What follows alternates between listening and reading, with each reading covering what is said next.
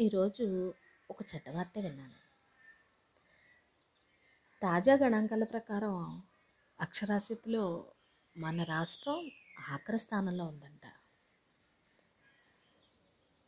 అక్షరాస్యత శాతం మగవారిది ఇరవై ఆరు శాతం అయితే ఆడవారిది నలభై శాతం మాత్రమేనంట. అంటే సగం మంది కన్నా తక్కువే బడికెళ్తున్నారన్నమాట ఒక మధ్యతరగతి మనిషి బడ్జెట్లో ఎక్కువ శాతం ఖర్చు పెట్టేది పిల్లల చదువుకి ఆరోగ్యానికి?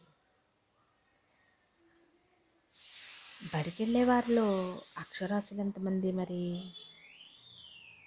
అదేంటండి బడికెళ్ళేవారు అందరూ అక్షరాస్యులే కదా అని మీరు అనుకుంటే వినండి చాలామంది డిగ్రీలు పాస్ అయిన వారికి కూడా భాషా జ్ఞానం శూన్యంగా ఉంటుంది?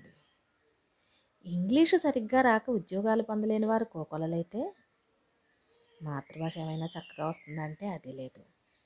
ఒక పదో తరగతి పిల్లాడిని పిలిచి తెలుగు న్యూస్ పేపర్ ఇస్తే పేరా చదివేలోగా పది తప్పులు ఖాయం అదేంటండి మా పిల్లలు స్కూల్లో మంచి గ్రేడులతో పాస్ అవుతున్నారు అంటే ఒక పని చేయండి. ఒక ఛాలెంజ్ అనుకోండి. మీ పిల్లల్ని పిలవండి. వారికి క్లాస్ పుస్తకాలు కాకుండా వేరేవి ఒక కథ చెప్పి దాన్ని తెలుగులో రాయమనండి. లేదా మామూలు ప్రశ్నలు అడిగి సమాధానాలు రాయమనండి. అంతెందుకు? మీ వంశ చరిత్ర గురించి ఒక చ చక్కగా ఒక ఒక ఇరవై ముప్పై వాక్యాల్లో కథలా రాయమనండి. ఏదో ఒకటి తెలుగు రాయించండి. నూటికి ఎనభై శాతం ఖచ్చితంగా తప్పులు రాస్తారు. ఇది నా అంచనా మాత్రమే. మీ పిల్లలు ఎనభై శాతంలో కాకుండా మిగిలిన ఇరవై శాతంలో ఉంటే మీరు నిశ్చింతగా ఉండొచ్చు. ఒకవేళ ఎనభై శాతంలోకి వచ్చారంటే ఆలోచించండి.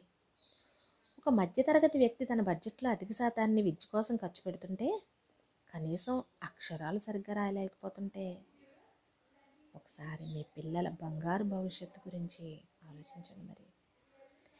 ఎందుకు ఆ చదువులు? ఎక్కడుంది లోపం? పరీక్షల్లో ఏం జరుగుతుంది? ఆలోచించండి. దానివల్ల లాభపడే స్కూల్ గురించి నష్టపోయే మీ పిల్లల విద్యార్థి జీవితాల గురించి. మీరు నిజమైన తల్లిదండ్రులైతే మీ పిల్లల గ్రేడులు కాకుండా జ్ఞానాన్ని పరీక్షించండి.